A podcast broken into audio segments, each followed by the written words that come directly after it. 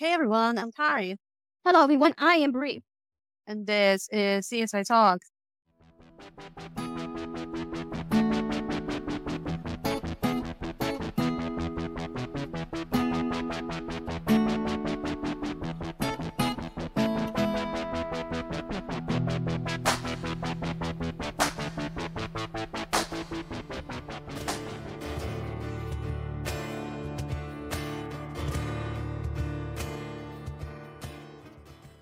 Welcome back everyone, another week, another episode of CSI Talk. Hi. Before we get into today's episode, we just want to let you all know that you're safe here. Okay, this is a safe space for you, and we love you. Regardless of what is happening in the world right now, you're always going to have a place here with us because this is a big CSI family, okay? And we love you regardless of who you are, where you are, your sexuality. We love you. Some news on the CSI Vegas season three, and we got a new undersheriff. He's gonna be played by Reggie Lee. I saw it on Instagram last night. I just wanna let him know that if he takes uh, Max's chair, we're gonna have a problem. But he is a great actor. I've seen him in a number of things. I think I've seen him on some TV shows too, but if he's undersheriff tries to take Max's chair, I'm gonna be really upset and we're gonna have a problem because as you all know, Max is my mother and I love her. So don't go into my list of characters of CSI that I don't like because you've treated uh, my favorite characters bad. Oh, also don't come for my girl Penny. If you're going to come for my girl Penny, you're gonna have a problem with me because I love Penny. So under sheriffs, don't come for Penny or Max or Catherine for that matter, or even Beau or Chris. or Ellie or Josh. Any one of them. Don't come for any one of them. Oh, we're gonna have a problem. Yeah. I mean, uh, why haven't I updated my behind the scenes thread on Twitter? Well, because I haven't gotten anything from the behind the scenes. As soon as I get it, I'll post it. Oh, the actress that plays Serena, she got engaged last week, I guess, or was it this week? I'm not sure, but congratulations. We're really. Congratulations. Also, we're not sure if Serena's coming back on season three of CSI Vegas. We haven't seen anything from the pictures of the set to suggest that Serena's coming back. Maybe she came back to Miami. I don't So- know. The most recent show that the actor Reggie was in was a show with Marg Helgenberger that just ended. All Rise. Again, don't come for my girl Catherine. Oh, we're gonna have a problem. Oh, big news for those of you who watch CSI Vegas on AXN on Latin America. Season two is gonna come sooner than we all expected. It's gonna come on January 11th. I wasn't sure when they were going to broadcast season two, but I think that they bought the rights of season two when they bought the rights of season one. That is why there's barely any space between season one and season two because season one aired during October, I mean, the season finale aired just last week because this, this episode is being put out on, on Wednesday, right? There's less than a month really of waiting period between season one and season two of season eight, at least in Latin America. I don't know how they're going to do for season three because since season three uh, is going to come out on February 18th, we don't know how many episodes season three is going to have, but we don't think it's going to be on a 20 episode basis. And we think it's going to, it's probably to be less than 20 episodes. It is going to be 20. All the networks have already announced that all the shows are going to be on a 20 episodes. Oh, including That was- Evolution? Including Criminal Minds Evolution? Yes, that was announced ages ago. Oh, you should have told me. Well, anyway, so I, I shared it and I and I tagged you in it on Twitter. You probably just forgot about it. And I well, even talked about it last week. So yeah, so CSI Vegas is gonna have 20 episodes. Less It's just great for us, but less than Oh. 20. Less than 20. It's every show is getting like 10 to 15 episodes. well, you know what? I just hope that Ransom stays together, but I think they're not gonna be together. I think it's gonna be just a, a low burn type of way. That's what CSI does best. Well, I mean, they do it right, okay? It should be taught in school what they do it because they do it right. I think season seven of CSI, Crime Scene Investigator, should be taught in like movie schools or something like that, whatever, like they teach people on how to make TV shows and movies because I feel like season seven is one of the greatest examples of how to do a plot twist because nobody was expecting exactly what happened in the end. Not to say that the plot twists that happened in season wanted to think so CSI Vegas weren't good because they were absolutely magnificent. But as someone who watched CSI like in a in a row because I, I've watched it during the pandemic, and and when I watched season seven one episode after the other, that whole plot twist that happened during season seven, I was like, oh, so the serial killer is a woman. Oh, Grissom and Sara are together. I knew they were already together because you can actually see it from the way they treated each other since season five. But anyways, I digress. Those of us really that that was CSI Vegas and also Criminal Minds Evolution.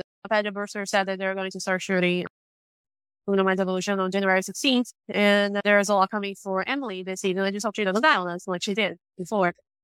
So, what are we talking about today? Today, we're talking about 4x4. 4x4 is episode 19 of season 5 of CSI Crime Scene Investigation. And, like, this episode is, there's a lot happening in this episode. Today. We have four active cases on this episode, including the bombastic side eye from Grissom, which is actually great. So, the official synopsis of the episode is it's a busy night in the lab as the CSI investigate four cases a hit and run involving a stolen Hummer, the murder of a beautiful convention girl, the death of a bodybuilder, and the death of a boy found on a bench. And most of the cases are connected in a bizarre way. Yeah. All of them are connected. Like, how? Anyways. Uh, String theory. string theory. Did you all remember that? Thank you for that, Gil Grissom. Just you all don't remember us all Aubrey Gil Grissom. I even named her Gil Grissom on my phone. So we have the first case. The first case is Grissom, okay, and Grissom and, and Brett. Okay, so Grissom is the only side if I work in this case. This man was driving his car, minding his own business, when his car is literally run over. But when I mean run over, it's literally Like the, over. it's like the game Red Rover. Oh my god. You would have to deal with here. Anyways. So this car really, Red Rover send the car right over. really, really uh, ran over by a Hummer that is going the wrong way in a one way street. Grissom gets to the scene and Brad tells him, well, the driver survives, but the driver of the Hummer was seen. Well, I mean, not actually surprising, right? The thread marks indicates that the Hummer was actually accelerating. I mean, you know, we see this a lot when when cars are stolen. The thieves actually accelerate the car, and then they don't know how to drive it, and then they get instantly in a car accident. You know what that is called? Karma. Press can see that there's a lot of blood, the blood on the door handle and on the inside. Person notices there's something on the airbag, which to him seems like the driver had a facelift. What what Grissom means is that it's the car is going in a very high speed, and the driver is not wearing a seatbelt, and then the car gets into a car accident, and then the airbag explodes on the face. It can cause the driver to have some wounds, and give the, the driver a space. Back in the lab, Grissom hears Greg and Sara talking about taking a shower together, and it's so funny because Greg is like, Sara, I just want to let you know that I didn't see anything. And And Sara says, Oh, I saw everything. And then the Grissom is like bombastic side eye, criminal offensive side eye. So Jody, Jody, I love Jody. Honestly, if I was to see a side character, I would probably be Judy. You know, it would be you very well. So, Because uh, I would actually try to make sure nobody gets in the lab. yeah, you know what? I think that the, the the lab would be very much security for there because we said it time and time again, time and time again. There's no security on the same lab. I mean, how do you think Anson Wix was able to steal so much evidence over the years? I'm pretty sure some bad guy be like, "Oh, I need to get inside and steal some evidence," and they'll be like, they "Oh, didn't say what they won't say what the devil said. Can I have your ID, please? And you need to sign this piece of paper. And it needs to match your ID. I'll probably end up being kidnapped, honestly. Don't worry. If you don't like text me back, like Within the day. within a day, I'd be like going to the lab and talking to to, to them like my friend was kidnapped because she was trying to make this play a, a, a safe place. Okay, this is not her fault. If you get this evidence, keeps getting stolen. She's a fiery redhead who is just, who is quiet but loud. I know her. She wouldn't go without slide. She hasn't been answering my taxes. Even though we live in a different country. Granted, they would have to go through our taxes, and I'm not sure if I feel comfortable with that. Yeah. Judy tells Grissom that the Hummer that was involved in his hit and run was carjacked from a couple earlier that night. Okay, fine. So at PD, the owners of the Hummer are telling Brass, you know, Kyle and Wilma Shaw, they're telling Brass that they actually got the Hummer in the raffle, and it was literally theirs for 20 minutes before they were carjacked. Talk about bad luck. Brass is like, had enough because this couple was fighting in front of him for a very long time. The couple cannot even tell him how the guy that stole their car looked like. Because the woman, is like, she was, he was definitely thinner than you. And, and I was like, no, he wasn't. Grissom and an officer, they go to the scene where the couple said that they were carjacked. And it was three blocks away from the hit and run. Grissom is like taking his pictures and then he finds some blood on the fence post. He also finds a bloody handkerchief down the alley. And while he's processing the scene, he actually listens to sirens and he sees two police cars and a detective car going to the scene. When he arrives there, is a convenience store he gets to a convenience store and the owner had called the cops because somebody was trying to steal from him. And Brass realizes that the man that was trying to steal from the convenience store matches the descriptions that he got from the couple that got carjacked before. The name of this guy is Werner Miller. At PD, he tells Grissom that Werner Vernon says that he did not take the car But Grissom is like, yeah, but his blood says otherwise. Because his blood is a match to the blood that was found inside the Hummer and in the handkerchief that he found in the alley. Back at the lab, Hodges tells Grissom that there was an oily substance that was found in the bag. And the oil substance, in fact, was oil. Specifically, it was mixed with beef, pork, and chicken and human flesh. okay. And Grissom knows where it comes from. He goes to the taco stand down the street from the hit and run, and the owner, first of all, he asked for. I think it's safe to say that my boy Grissom became a vegan or vegetarian at the most after he married Sara because Sara would not have allowed any type of meat inside her house. Sara would not want to be cooked, but she would be okay because a good vegetarian or vegan, or at least one that I would be okay with to be around, is those who are okay with what I eat, don't try to change what I eat. I have experience with a vegan trying to tell me to stop eating meat. Sara's not. Yeah, but I don't think Sara would have wanted to kids risk some but, but would have brushed his teeth. Totally. like he would brush, floss, and do. In the taco stand, the owner tells Grissom that the two men tried to rob him the night before, but he grabbed his knife, he stabbed one of them in the leg, and then he threw oil, hot oil, in the face of the other guy. I love this guy. I love, I love this. I love this right off the bat. I love this, this owner of this taco stand. And then Grissom tries to pay for it, but the, the guy's like, yeah, I own the house. I mean, I love this guy. When they go through the hospital, they find out the guy that had a bird mark on his face was called Lawrence LaFontaine. And he tells Grissom and Brass that everyone knows the owner of the taco stand. And losing and fighting him was not going to go down without, without retaliation. So in the flashback, it shows that Lawrence and Vernon, they were running away after they after they were stabbed and burned by the sacristan owner. And Lawrence wraps his bandana around Vernon's leg to stop the bleeding. And he wanted payback. So Lawrence saw the Hummer, carjacked it, and he actually wanted to run over the taco stands. But before he could get there, he actually ran over another car and he had to run away from the scene. Well, okay, that, that's what happens. Yeah, that's so, happened in case one. Person was like, this is the dumbest thing I've ever heard. I guess this, this, is, this is the dumbest case he's ever worked. You sure about mm-hmm. that? How long has he been a CSI? Well, yeah. Okay, okay. In the year, probably that was the dumbest case he's ever worked. There we go. Okay, so the, the episode rewinds. And then we have the case with Catherine Warrick and Vartann. I guess Catherine and Vartann were flirting I mean, Catherine was not dating anyone in season five, but I like to think they were like flirting back in season five. Yeah. So we have. In season five, she's flirting with Brock. Okay, let me just say something. Let me just say something right here. Why weren't Catherine and Warrick fight? And even when they had a chance to make this to a couple, they decided to kill Warrick. Okay, well, were, I know, I know, I know, I know, I know. Okay. And when Warrick was married, he was still flirting with Catherine the question here.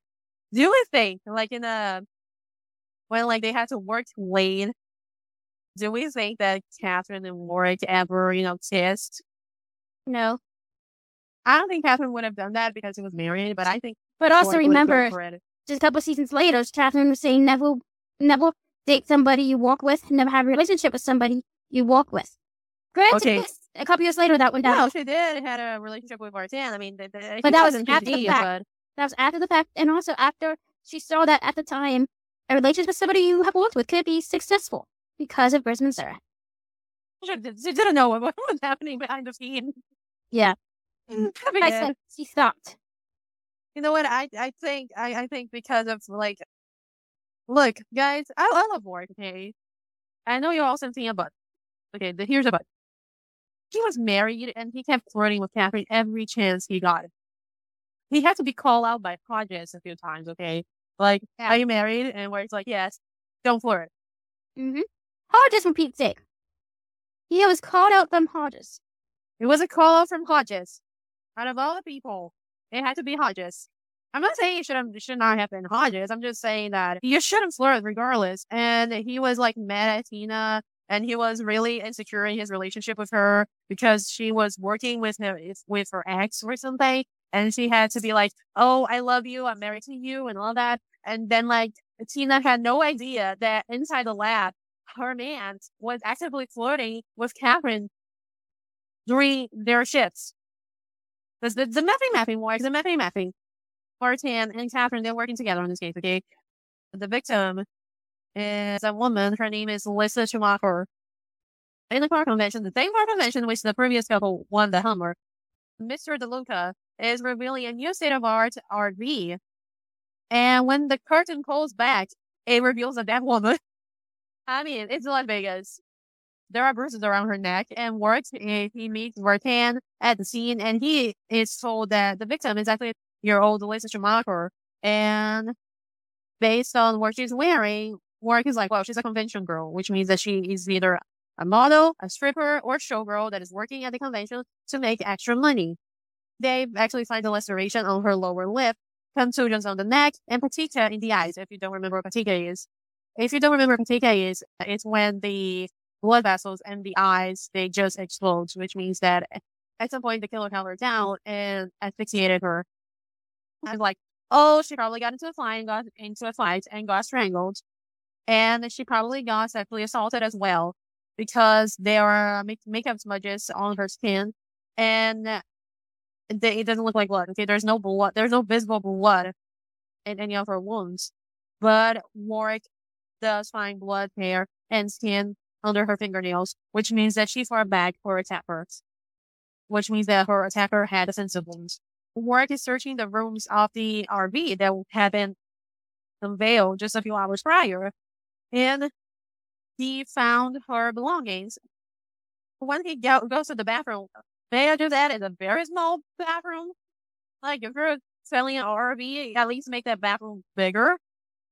He swaps the stain in the toilet bowl, and then he opens the flush unit, and he found condoms inside, which actually opens the possibility that the victim had been sexually assaulted, even though they don't know that for sure until Doc Robbins goes through her.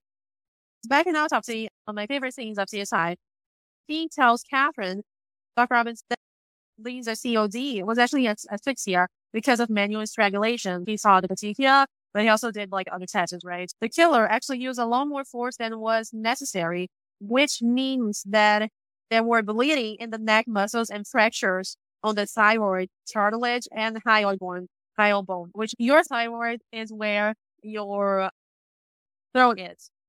It's literally on the same place. What Doc Robbins means is that when the killer killed her, he applied too much force and he ended up making the neck muscles bleed and cause a fracture to the thyroid cartilage. I mean, cartilage and fracture. And the hyoid bone, the hyoid bone, it's a bone in, in the neck. If you guys watch Bones, there was an episode that they find out specifically that there's an episode that they find out that the serial killer used to collect hyoid bones and also, also on criminal minds.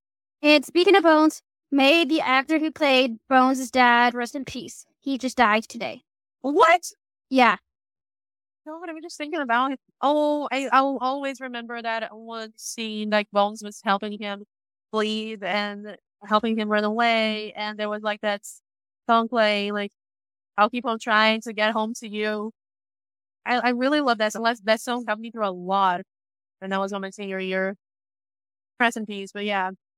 So you watch Criminal Minds, there was this, I think like on the last season of Criminal Minds, there was this one episode that Reid got kidnapped by a cult and when he's about to get sacrificed, he sees sees a tree with a lot of hyoid bones. Really creepy. There is a on on wet mount which indicates that Lisa actually had had sex prior to her death, but there was no trauma, and semen was found at a depth that would not indicate penetration. And Catherine's like, well, maybe the killer had not or didn't have a lot to work with. That's why she, she's suggesting like maybe there was no sexual assault and then the killer simply killed her. Back in the convention, we see the, the couple from Grissom's case winning the Hummer in the raffle. And working for 10, they're actually talking to Danny Drummer, and he is one of the convention's organizers. He actually did not know that Lisa was dead. He's actually pretty surprised to know that she she's dead. He doesn't know why he was in the convention after hours, but she was put in a booth to talk to people instead of being clad in a bikini. Another convention model, her name is Gwen. She shows up late and Donnie, she, he screams at her for being late. She's like, I just had the worst morning. And he's like, you think you had it worse? You think you had it worse? Lisa is dead. We will find out later that this girl, Gwen, is actually tied to Greg and Sara's case. Hodges tells Warrick that back in the lab that a lot of substances were found on Lisa's bodies. Spermicides, which actually Lisa winds up with Lisa touching a condom. Ingredients ingredients with someone with hair gel were found on her fingertips. And we're like, yeah, it makes sense because she probably was defending herself against her attacker. And there is a brownish uh, substance that was found on her fingers, chest, and so, and shoulders. There are actually tanning solutions. Tanning look. He shows Warrick the fingerprints from four different conventions models that were found in the RV. Okay, so there we have four showgirls inside this RV: Dennis, Dana, Dana Simmons, Lane Kelly, Candace Mosty, and Lisa. And Warrick realizes that Candace and Lisa have the same address, and so they are roommates. Warrick and Vartann, they question Candace, and Warrick realizes that uh, she's wearing tanning lotion on just one of her arms. And Candace is like, yeah, Donnie asked all of the girls to hang out with Mr. DeLuca the night before because DeLuca is quote unquote a baller. All the girls decided to do whatever it took to get extra cash. After they party most of the nights, they went to the RV and a very drunk DeLuca asked which girl wanted to have sex with him first. Really, dude, we really think her that amazing. This girl's really just wanted to have some extra cash. Anyways, Lisa said, Well, I'll do it. And he's like, No, because she was quote unquote old. No, dude, she was not old. You are old. She's not old for you. So Candace was actually trying to make her feel better and then left. And then she says that when she left, Lisa was what looks herself in the bathroom. They brought in to look for interrogation, and he's like, I'm not giving you my DNA or my fingerprints because he's on quote unquote vacation. Okay. That's a dumb reason. But he tells Warrick and that Lisa was quote unquote expiring and looking for a way out. That seems pretty sexist to me. In the flashback, they see we see that Lisa is crying in the bathroom, and then she found the condom in the toilet. And when the lieutenant walks in, he found her putting the condom inside of herself. And when he realizes what she was doing, he slapped her. See, she was also still breaking the law. I know was breaking the law, but like two wrongs don't make it right. I know he shouldn't have left her, but she should not have inserted a used condom. Yeah, that that is also very, very un, very disgusting and probably very unhealthy. According to DeLuca, a baby would be a quick retirement plan And uh, well, Vartann is like, yeah, it's also a good motive for murder. But the look is like, yeah, why would I kill her and leave her body in the RV that he was presenting to a crowd of people? Yeah, he is, he has a good defense point. He's got a good argument. Catherine and Warrick, they are walking past Nick in the hallway, and Nick is on the phone with Butterfield Academy. And he, she's looking at Nick like, well, what are you talking about? And, but she can listen to him anymore because he's out of her, like he's out of the hallway. Warrick is telling Catherine that the Lucas DNA is all over the condoms, and on one of them, his DNA and Lisa's epithelials are on both sides of the condom. Like, um, if if you turn the sock inside out, that that's the comparison.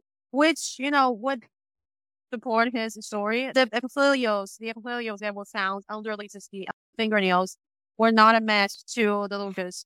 So they go back to the convention and Warrick is looking through Donnie's hair and Donnie's is being really racist to Warrick at that point. I'm just, you know, why did, why wasn't the guy arrested? He should have been arrested. Warrick is looking through his hair with a magnifying glass to see if there are scratches and he does find the scratches. And he tells Donnie his theory. He found out that Lisa had made DeLuca angry, and DeLuca was, you know, his last client. And the business would be bad if he, if DeLuca had bailed on him. So Donnie uh, probably strangled Lisa in the RV, and Warrick would be accused of the murder. So Donnie win in the situation, right? Because somebody else would take the fall. But then it's like, yeah, I didn't do it. And Warrick's like, yeah, give me your DNA and we'll see about that. Donnie is the one that did it. Donnie killed Lisa because Lisa made DeLuca mad. That's a long way to go for a client, dude. So we have the case of Greg Sara and uh, Cavalier, Cavalier, Cavalier. Do you remember him? We haven't talked about him in a while here. So Gwen, which is one of the show, one of the models or showgirls. The one that came and said, "I just had a horrible day." Yeah, he went to Paul Charles's house to work out, but when Paul did not answer the door.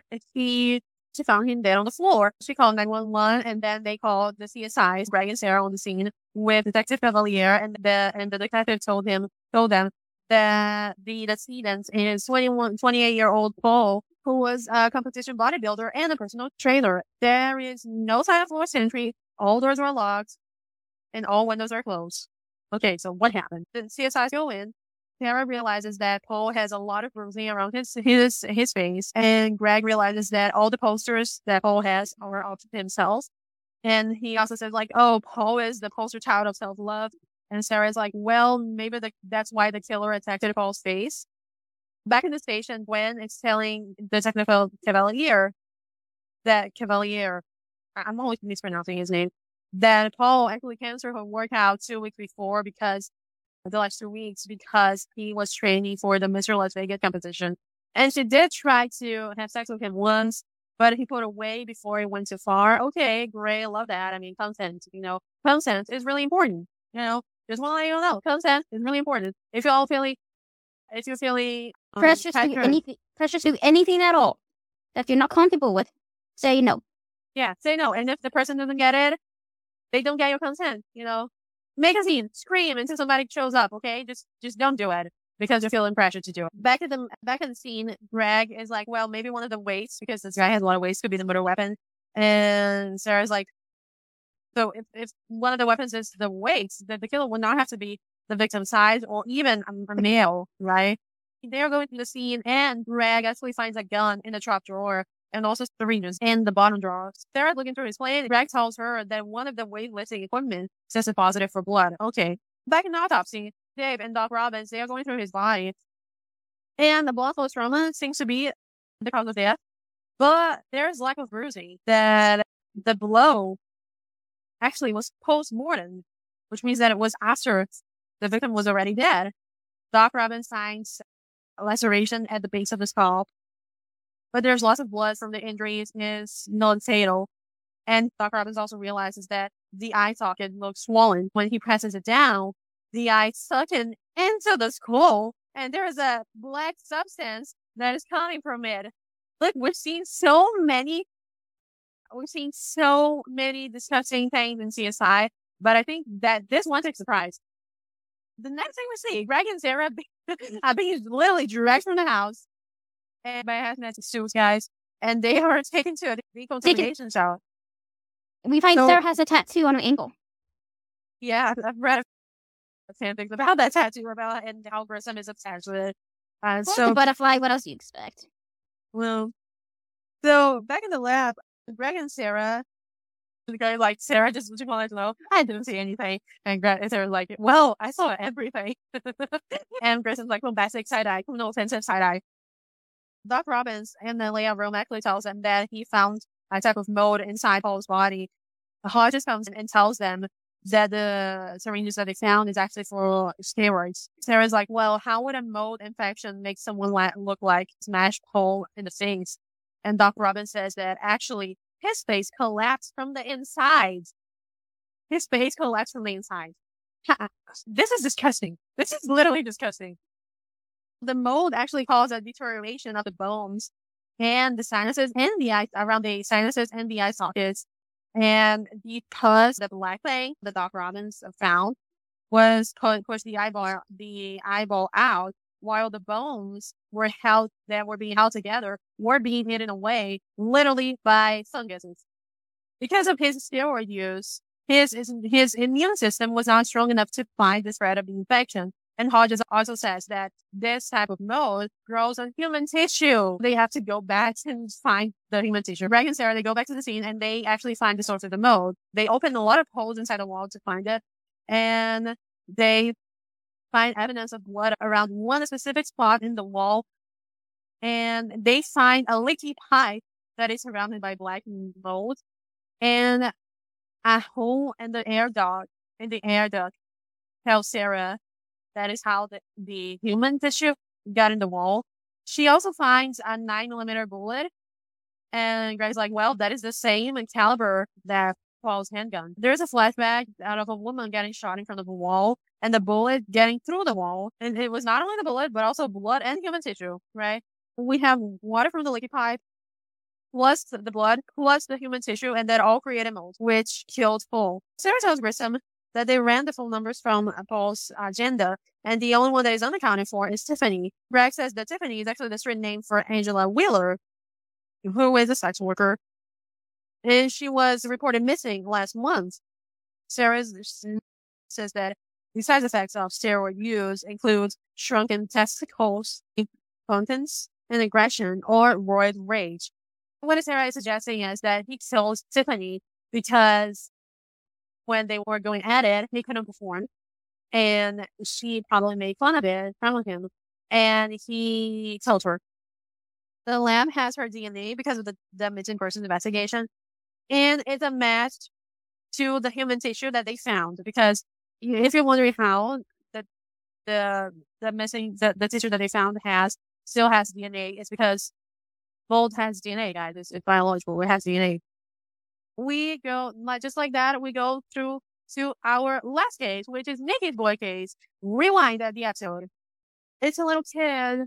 It's a little kid. The the the victim's name is Chase Ryan. It's a boy. It's only Nick on the case. I don't know why he doesn't have any detective. I mean, surely Brass or Vartann or anyone else will work with him, but no, it's just it's just him.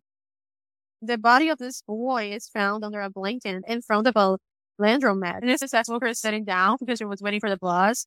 And when she thinks it's someone else, and when the, the other person shows up, she lifts the tissue that is covering the boy, and it's actually a boy that is. Anyways, so Dave says that the kid is it's either 12 or 13, and time of death is eight hours poor. Since nobody in the street recognizes the boy, which means that he wasn't there for very long, and he's probably not homeless by the way he was dressed. And Nick Nick goes around the scene and he realizes that there are car track marks on the ground. So he asks Chester. The CSI would probably know the names. They will be on the first name basis with with homeless people, right? Because these people would actually see stuff and tell them things. And he asks Chester, is a homeless man, if he brought his car into the grass. But Chester says that he tapped his car on the pavement to keep the wheels pristine. In autopsy, Nick is processing the body and he lifts purple fibers from the boys' sweatshirts and the jeans. He also discovers that there's something stuck in his hair and he cuts it out. He finds a lot of traces in his body. I mean, at first he's like really stunned like as to why those traces would be in this boy. Like eh, he cannot find like initially he cannot find an explanation as to why this would happen because like why would this boy would have this thing all the things all over him. He also finds a, in his pocket a punch card for a student lunch program for Butterfield Academy, and he finds out that the the victim's name is Chase Parr. So he calls the academy for to for the list of students, but he's told there is a privacy policy, and that's how Cat like that's the phone call that he was in while Catherine and Warrick were walking by. Doc Robbins tells Nick that Chase first and second degree burns on several areas of exposed skin and there's a burn mark on his face that is consistent with an iron. And there are hematomas along the arm and the skull, and there's a skull fracture, which um, makes Doc Robbins believe that he was suffering from uh, child abuse. The cause of death is actually positional asphyxia from heat damage, which means that we've seen this cause of death before on CSI, and we will see it a lot of episodes from now. So like there's one episode on on the DVR as well. The boy's body was stuck in a single position and all of his organs didn't let his diaphragm expand, couldn't breathe. Doc Robbins says that Chase was in a small hot space for a long time. Catherine stops Nick in the hallway and uh, him, the student directory for Butterfield Academy, and says that she tells Nick that Lindsey actually goes to the school because her daughter needed more discipline. I mean, it, it didn't really work, did it? Did she was like she was not a crazy. Yeah. So uh, I think th- she needed like uh, how she needed somebody more like Sara in her life. Yeah. I guess if, if Catherine would let Sara hang around more, I think because yeah. she was most grounded when well, she was kind of around Sara. It seemed like. Yeah. Maybe that would have made Catherine uh, more jealous, do you think? Probably. Yeah. Nick goes to visit the Ryan residence and his sister is there. And he says that, oh, everyone is, is sick, but it's actually a lie because his sister threw a party. She actually says that, no, my parents are skiing. And Nick is like, well, do you know where your brother is? And she's like, well, he's living over at a friend's. And he's like, well, can I see a picture of him? And then he realizes that, yeah, he's, he's got the right boy. I mean, and then he's like, well, can I get the contact information for your parents? In interrogation, Nick is talking to the boy's friend. His name is Andy and his mom. He says that he and Ryan lied about having a sleepover because they were like, oh, we're going to sleep at Ryan's. No, we're going to sleep at Andy because they wanted to sneak into the party that Jackie, which was Chase's uh, sister was, was throwing. And he says that Jackie took them out, so they went to the arcade. And then they walked home. And when he left, Andy was still playing games. Okay. So Hawkins tells Nick that the tape lips that he got from the Chase's clothing had hair samples from a lot of human races and the feline and canine. And there are a lot of different fibers, including cotton, wool, and polyester, and that the stuff that Nick found in Chase's hair was melted vulcanized rubber. Nick is like, what? What is that? And he goes back to the laundromat and search for the dryers. And one of the dryers, he actually recovers the piece, the piece of melted rubber. And when he's looking around, he finds the a laundry car with muddy wheels. And he tries to take the laundry cart outside, but when he goes to a certain point, it locks. He goes outside and talks to the manager, and the manager's like, yeah, I use that to prevent. And he's the only one in possession of a device that unlocks that. The manager is brought in for questioning, and he tells Nick that there were two boys playing in the mat, in the laundromat, but he was more concerned with the customer that was complaining about his clothes is the same guy that had called the cops on the man that has stolen the, the Hummer. And he left the laundromat to get the smell of detergent off his nose and when he came back, he found Chase lying dead inside a drawer. inside the dryer. And Nick is like, you, you could literally just wheel this kid out. You couldn't have called 911. Like, seriously. I mean, that's why I don't know what I would do if I found a dead body. Like, because if, if you find a dead body, you're literally the first person that you're literally the first suspect, right? Mm-hmm. Nick goes and questions Andy again and says that Andy was the one that put his friend in the dryer. Remember, Nick always gets really pissed off with people that kill kids. He questions Andy about it and he says that Andy put his friend in the, in the dryer and the dryer don't work from the inside. Andy prints and the prints were found on the handle. Andy says that Chase got in by himself and encouraged Andy to turn the dryer on and he did so. But then he realized that he killed his friend. His mom is in shock because like, how could you do this to your best friend? And this poor kid throws up because in shock too. I don't think if this kid had realized what had happened until that moment. Yeah. Well, this episode was truly a very uh, Crazy. episode. Crazy. I don't think we've dealt with so many cases on one single episode. Huh? We've dealt like with two at most, right? But never. I think we've done three. I think we've done. I I think like I, I see them.